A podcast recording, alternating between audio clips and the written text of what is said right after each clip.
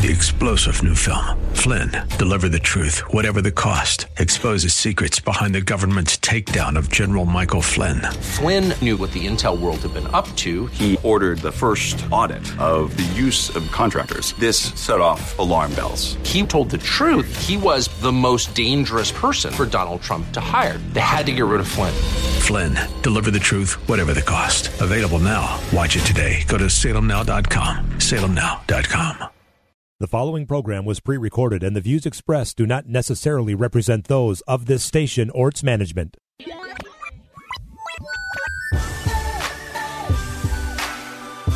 Perspective, teaching, conversation. This is Isaiah 61. Over the next half hour, you'll hear why the Lord provided those verses and how they can be used in witnessing, in the church, and in daily life as God's children.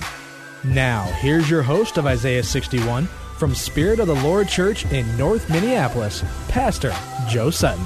Hey, good afternoon, everyone. This is Pastor Joe Sutton coming at you again on another weekend of nice, nice weather, man. And I, I get a chance to come out of my shell. Man, I, I, I, I thought my Columbia jacket was sold on to me, man. I haven't worn my Columbia jacket in two days. Kind of hard to function because you know how we do in the wintertime. We put the wallet in one zipper pocket, zip it up. That way we never forget our wallet. Keys go in the other pocket, and we never forget our keys. And now I'm wearing a lighter jacket and everything. We'll we'll see how that works. Uh, it's it's it's March, man. It's March already, and uh, February Zoom passed on me, and uh, you know, I, I, I forgot some key things I was supposed to do for March and in February, and uh, and hopefully I don't have to end up paying for. You know how that goes. You start out saying I'm gonna book my airplane airline ticket. I'm gonna make sure I got my hotel three weeks in advance, and everything is two weeks, and then it's ten days, then it's seven days. and then it's like, oh man, it's right on top of me. What am I to do? Right? You know, and that's not being a good steward of your money when your money gets to slip slip out and and, and get away. And so um, I just want to just start off with a uh, a little bit of laughter and self confession today. Uh, you know, I want to just uh, talk about something that I know some people won't understand uh, what I'm saying, and and I know I had a conversation with some people earlier, and they thought I was being hard and, and, and callous, but.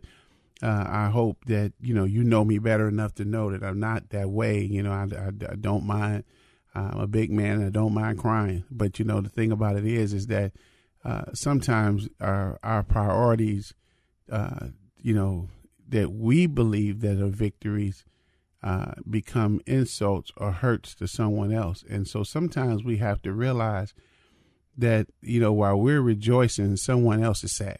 You know what I mean? And and and, and as I always teach my athletes, that you need competition without competition, you don't get to play. If nobody plays you, if you you know if you become uh, it's almost like Mike Tyson was. He was such a formidable opponent that nobody wanted to box him, and so he could never really work on his skills because either a no one wanted to get in the ring with him, or if they did, they just laid down real quick and got it over with because they didn't want to be punished, right? And so you need that. So as even as the winner, you have to make your competition feel respected and want it. You just gonna go like, oh, we beat the scrubs. Y'all can't, y'all scrubs. Y'all can't handle this. You know, then that means that that you beat a scrub. So that doesn't make you anything. So so you you you have to be formidable in how you walk in victory and what you tend to do. And so I say that to say this is that it, in in light of you know I mean I know uh, everybody is is is out there uh, uh, feeling that they want their children uh, to be safe. And you know, we talk about being safe and our schools being safe, and and our, our schools have to be safe. And and I I hear that and I go like, wow, you know, yeah, you know, I have, you know, I'm responsible for you know over my lifetime, you know, ten children, and and um and and I always want them to come home safely. You know, um, I don't allow my children to have cell phones uh, because I don't. I don't. There's no way I need a cell phone. I know a lot of parents want to be able to check in on their children. I don't worry about my children. I know my children are are safe and protected, and, and they're gonna come home. Just, I just know that, and that's just all it is. And I, I made some think I live in a neighborhood where they might not be safe, but you know, but we haven't had. I mean, my children have been shot at. You know, I mean, my my children have been uh, chased or whatever, and some even been jumped on. You know I mean? But the the issue of meaning that when I look at the overall thing, God has did, God has God has done well and done good and has kept uh, kept kept us as a family and kept us protected and and uh, and that's all that really matters to me. But you know, uh, 45 years ago, man, I've seen 45 years ago, man, I don't even think I don't, I didn't think I was gonna live for 45 years. But 45 years ago, I was a freshman in high school, right? And and I went to a college prep high school, so it was the little brainiac school of uh, of of everybody in South Chicago, everybody in South Chicago that we took tests to get into school. It was college prep school, and it was Lindblom, and we went in there to go to the school, and but Lindblom was located in a very bad neighborhood. I mean, you know, and I'm talking about just bad neighborhood. Just off the, it was off the chain, and almost every day somebody was robbing the students, especially the freshmen. You know, we did, we, we didn't have no backup, no friends, we didn't know nobody. You got robbed every day going to the bus stop. You had to run, chase, get out of people. If you deviated off the path from the school, like to go to the store, you took a chance getting robbed, shot, whatever. If you went too far to the west, you know, you went into the white neighborhood and you got chased and beat up. If you went too far to the east, you was in the in the black neighborhood, but because you didn't live there, you know, they they'll they'll gangs will chase you and beat you. So you had to stay like on that one street to walk up there to the bus stop and, and stay in mass and you were all right. And and you know, and then in the neighborhood, the neighborhood, our neighborhood was just was you know, I mean they call it Chiraq now, but you know, I mean back then it was it was worse. And you look at the statistics, it was worse back then, and it was just a harrowing place to live. I mean, it was, but it was normal to us. I didn't know I grew up in a bad neighborhood until I got to college. When I got to college, and other students started sharing how they grew up, I realized that I realized it was dysfunctional. I thought it was just normal. I mean, I thought it was normal for everybody for fire engines to be washing blood off the street almost every day, and and you know, in conflicts amongst gangs or families and everything like that, or getting robbed. Just, it was normal. I, I thought it was normal, but it wasn't normal when I got around other kids and I got to college and I realized wow, this ain't normal. You know what I mean? This, it, you know, you know, it, it was there because when you live in the midst of it, it's it's normal. You know what I mean? It, it's normal, and that's just what the world is like. And you don't know the world and no other choice. So you know, when I hear, you know, people, I, I like I said, I'm I, I I might say I'm jaded, but when I hear people who've only experienced, you know, uh, maybe one school shooting in every other lifetime, you know what I mean? And I look at them as like, you know, I experience school shootings at least once a week. I just like, you know, I, I see I see shootings in my neighborhood almost every other day. You know what I mean? And so to grow up in that type of environment and then to be put into an environment like Minneapolis, North Minneapolis, I think I'm on vacation. You know I mean? I think I'm living in the suburbs. Other people think I'm living in a war zone. So Tuesday, there was an incident at my son's high school, and uh, somebody came into school with a gun. Somebody got shot, and so they put the school on lockdown. I mean, all the doors locked and everything like that, and police came out of everywhere. People calling me because it was on the news, like, "Hey, is your son okay? Uh, is he all right?" and everything like that. And I said, well, you know, I'll I'll find out tonight if he shows up at Bible study or not. You know I mean? Other than that, I'm not really worried. You know, so I got chewed out by somebody for not being worried, but I just don't think it's an issue of worry. You know I mean? We know what to do. We know how to handle ourselves. And I just, and I just, I just know what's there. And, and, so it, it, this whole thing, they had police all around the school, uh, you know, really overreacting to one one teenager with a with a with a with a handgun. You know what I mean? But I mean when I say overreacting, I mean they had AR-15s and M16s with silencers on them. They had police up and they had snipers on buildings. They they had a, a four block radius roped off. My son tried to get in there, couldn't get in there. And uh, and so you know he came back home. He was all right, you know. He, and we got to you know, just talking about it, and he was just saying like, you know, Dad, it wasn't you know as much as they. I guess they you know they kind of overreacted to what was going on. But I had to go back to 45 years ago, and I remember, you know, people getting shot in the hallway of the school, and we never getting a response. we didn't get a response from police like that. You know, I mean, matter of fact, it was slow getting the police in to respond. If it wasn't for the police officers we already had in the building, you know, who usually kept the lunchroom quiet, and by the time they got downstairs, the people had left the school and uh, and it was, and then when the police left, that's when they came into school and did most things because you know the after school activities like you know basketball, football, things like that. I, I remember when they robbed the whole basketball game. They made everybody coming out the door put their money in paper bags and. And it, I could just go on and on and on, and, and you know, but once again, we thought that was normal, and you know, and they get there, and then when you have you know, you know, all the all the fuss over, you know, you know, you doing certain things or how could we have stopped this or make the schools more safer. But then though our urban schools don't necessarily have 15, 17, 25 people getting shot at one time, you know what I mean? You know, some of them in some cities are still not the safest places to be. And uh and, and yet sometimes with the, the spotlight doesn't shine on them because, you know, they don't have, you know, parents that have a friend at the local radio's TV or TV station, or, you know, I'm looking at these young people flying to Washington, D.C. for a rally, and I'm like, man, we wouldn't have had enough money in my neighborhood to fly nobody to Washington, D.C. for a rally to talk about anything. And, I, and, and not saying this to, to say what's there. What I'm saying this is to lay a pretense for this is that what is a safe place? You know what I mean? I thought I was in a safe place when I was growing up. I didn't realize how – how dangerous a place I was until I left and I experienced other places that were that were safer. But it's what I tell my my children is this is that we create ourselves our safe place. We we create that. And how we, create that is that we have to learn how to call upon the presence of the Lord because I can't be there with you all the time. I can't usher you through. There's not always going to be uh, something that's there. You know what I mean? And they all have their stories about how God has intervened in their life and, and done some things for them that uh, that you know that the police couldn't do, that mom and daddy couldn't do, and they had to learn how to call upon the name of the Lord.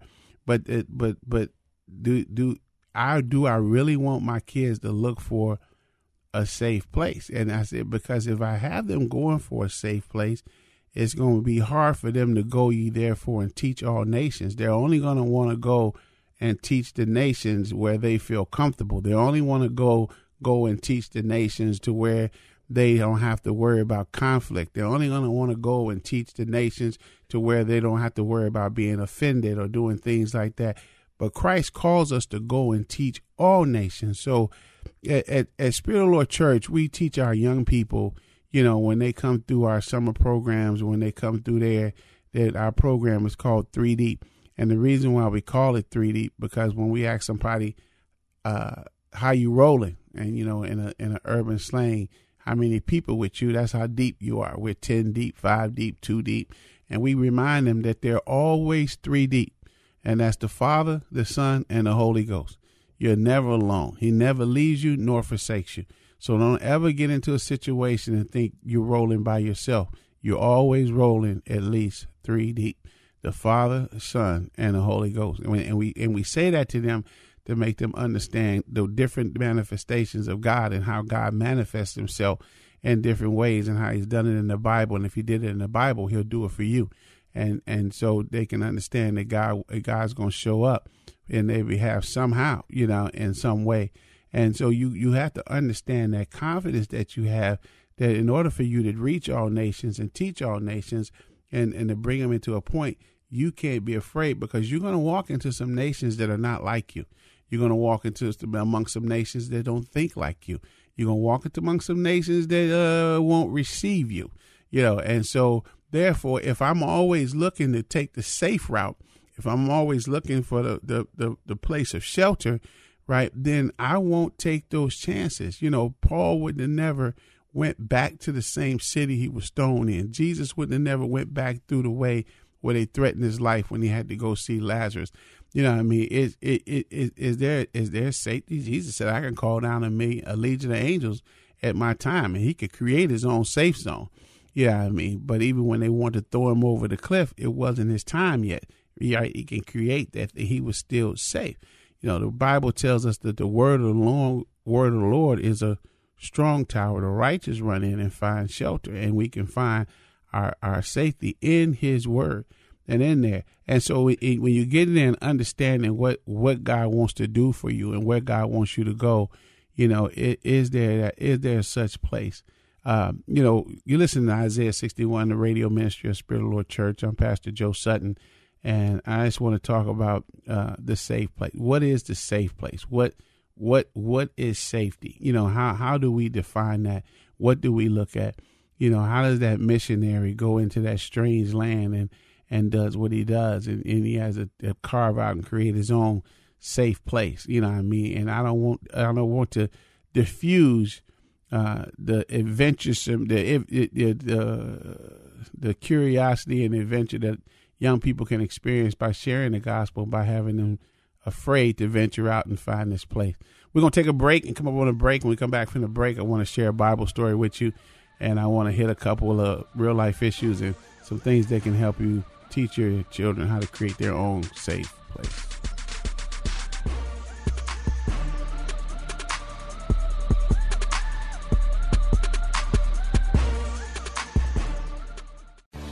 Spirit of the Lord Church is a multi ethnic, multi generational church impacting North Minneapolis and the greater Twin Cities, emphasizing the four pillars of godly thinking, training up godly children, godly marriages, and outreach to the community. Spirit of the Lord has quickly become a staple to some of the people who need God the most. As they focus on Jesus Christ, grace and truth bind them together to become God's best. Join them for service every Sunday morning at 1030 at 1001 Penn Avenue North in Minneapolis. Spirit of the Lord Church, a proud sponsor of Isaiah 61.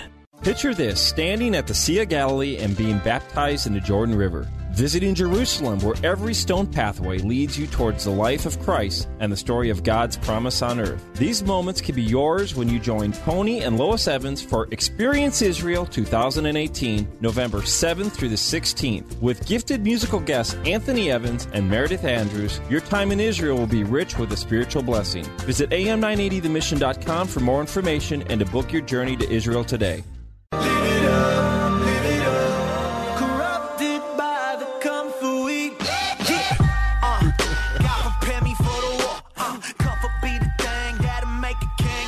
Oh.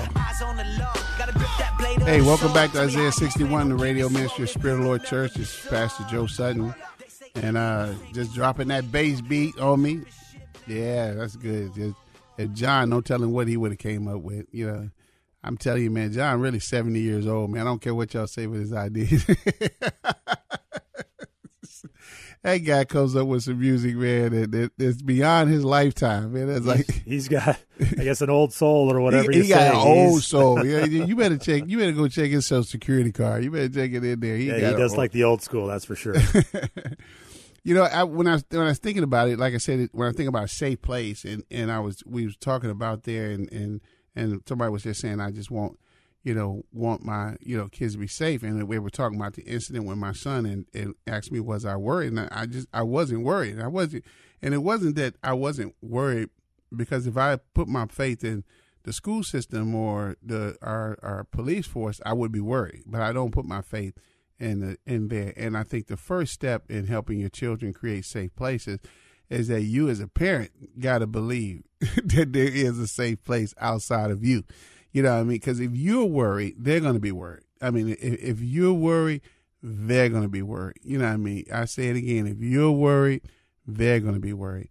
I mean, and, you know, I've been doing youth ministry for a long time since 1985, four times since 1987 and and and and and the number one reason most parents tell me the reason why they get their kid a cell phone is so that they can know where they are.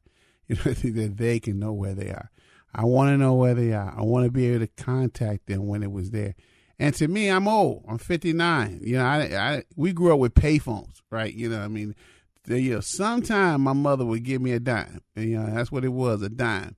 It went up from a nickel to a dime when I was like about five or six years old. She'd give me a dime and say, if you get in trouble, call me from a payphone, right? She'll say, you know, call me from a payphone. And and the one time I got in trouble, you know, I, I was in the wrong neighborhood. I was in the white neighborhood, and and these these these these, this group of white guys tried to jump me and and they quickly found out why they called me Big Joe. And so I won that battle and made it to a payphone and dropped the diamond and said, Mom, come get me. I had to fight my way home. You know, she's like, she said, well, you better keep fighting because I'm not coming to get you. So I had to, I stood up and stuck, man, stuck in this neighborhood, man. I'm in Marquette Park, if you know what I'm talking about in the early 70s. And I like, and uh, luckily, somebody, my, my buddy ran home and dad came and picked me up and gave me a ride because my bike was busted. So it's hard to fight with a bike on your shoulder. You know what I mean? So, but it just was one of them instances you call home and, and you just didn't think about it, you know? And, and so I don't think about it. You know I mean? You know, I don't look at the phone as, as my resource. I look at, at my training as a parent as my resource, how I've trained my children, how, how I've taught them, you know, how to catch the bus and how I taught them how to look out for things and avoid things, not to be offensive and not to and you know, I mean, not from a, a verbal thing, but just just understanding the the, the ways of, of, of, of the street or, or, whatever is there. And and because I know that, I don't really, I don't I don't I don't worry about that when they're out and about. You know, I mean, you know. I, I, I believe they're coming home. You know what I mean? I, I just don't. I, that's what I believe. But it starts with me. But if I'm paranoid and then they in turn will be paranoid and they'll be too fearful to take a step of faith to be able to to to navigate. You know, my daughter when she went to college, she was walking out the dorm room going upstairs, and her friend said, "Where you going?" She said, "I'm going to the mall." And they said, "Do you have a car?" And she said, "No, I don't have a car. I'm about to catch the bus." They said, "You from here?" She said, "No, I'm not from here." So how you know what bus to take? She said it's easy. You call the bus company, you tell them where you at and where you want to go, and then it gets to go there. And they were like, for real? You know what I mean? Because these were kids who parents just drove them everywhere, and then when they got to a certain age, they gave them a car. So they never knew how to navigate public transportation. Whereas my kids had to start catching a bus six, seven years old. They riding a bus. I don't. Joe Sutton drives nobody nowhere. I got a thing full of bus cards that I hand out. You know what I mean? That's why I live in the city, so I don't have to drive. They got a basketball game, football game, whatever they got. They catching a bus. You know, my kids come home 8.30, 9.30, 10 o'clock at night. From a basketball game started seven. It is at eight thirty. They catch the bus home. They catch sometimes the, the coach will call and say, "Hey man, can I get him a ride over?" I say, "If you want to," I say, "But I'm not coming to get him." You know what I mean? You know, and they ride the bus and they think nothing of it. Why? Because I don't think nothing of it. I'm not telling them to call me when you get to this bus stop and call me when you get to that bus stop. You know what I mean? Because they they end up developing the confidence that that is going to be all right, and it begins with me. You know, the other thing I always teach them is that is that your your faith has to be authentic. You know what I mean? If you're not walking with God, so be it. Don't don't lie to me and let it be anywhere there like that. I said because it'll come out in the pudding. And I said when you're on the bus, how do you spend your time? And so how you spend your time, I said sometimes you might want to read your Bible, you might want to read your textbook, you might want to be there. But whatever you are, after a while, if you show yourself as you ride the bus as a person who's serious about their schoolwork or serious about their faith, you know what I mean, then you you you create your own atmosphere. You know what I mean? You create you create that. I said, people are watching you. They're watching you as you ride that bus every day, and you know where where you're getting ready to go. I said, so you know, create create your atmosphere. Do that. Go in there, and I said, and and and, and don't be afraid to pray for somebody. You don't have to pray for them like, can I pray for you? But you can just see somebody on the bus. They might be arguing. You know what I mean? They might be going through something. Pray for them. You know what I mean? You made the neighborhood. My son said, you know, he saw two people fighting, and one day, and he just said a prayer for him, and you know, just pray. He didn't go try to break up the fight or anything like that.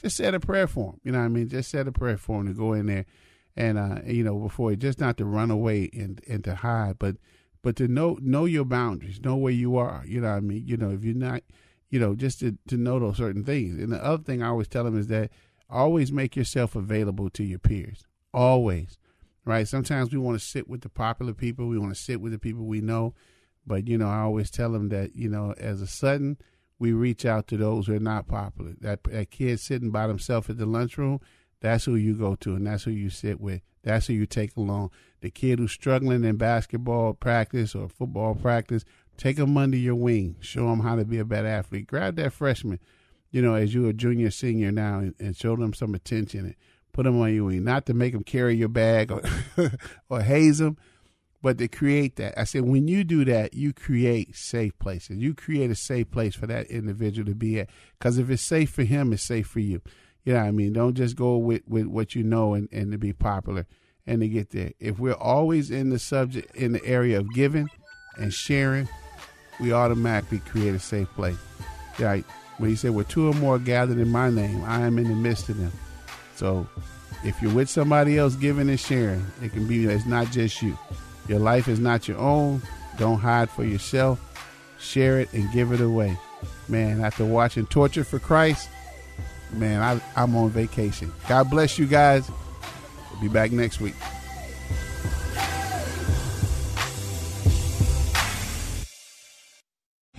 Three star general Michael J. Flynn, head of the Pentagon Intelligence Agency, knew all the government's dirty secrets. He was one of the most respected generals in the military. Flynn knew what the intel world had been up to. He understood its funding. He ordered the first audit of the use of contractors. This set off alarm bells. The explosive new documentary, Flynn, Deliver the Truth, Whatever the Cost, uncovers the facts behind this scandal. Flynn told the truth. He was the most dangerous person for Donald Trump to hire. I find out the worst enemy that I'm going to face in my life is right here in America. They took my assessment and they wanted me to change it. And I was like, I'm not changing it. They had to get rid of Flynn. With in depth interviews, archival footage, and never before seen personal records of the man behind the headlines. I just felt like I was drowning. Flynn, deliver the truth, whatever the cost. Available now. Watch it today. Go to salemnow.com. Salemnow.com.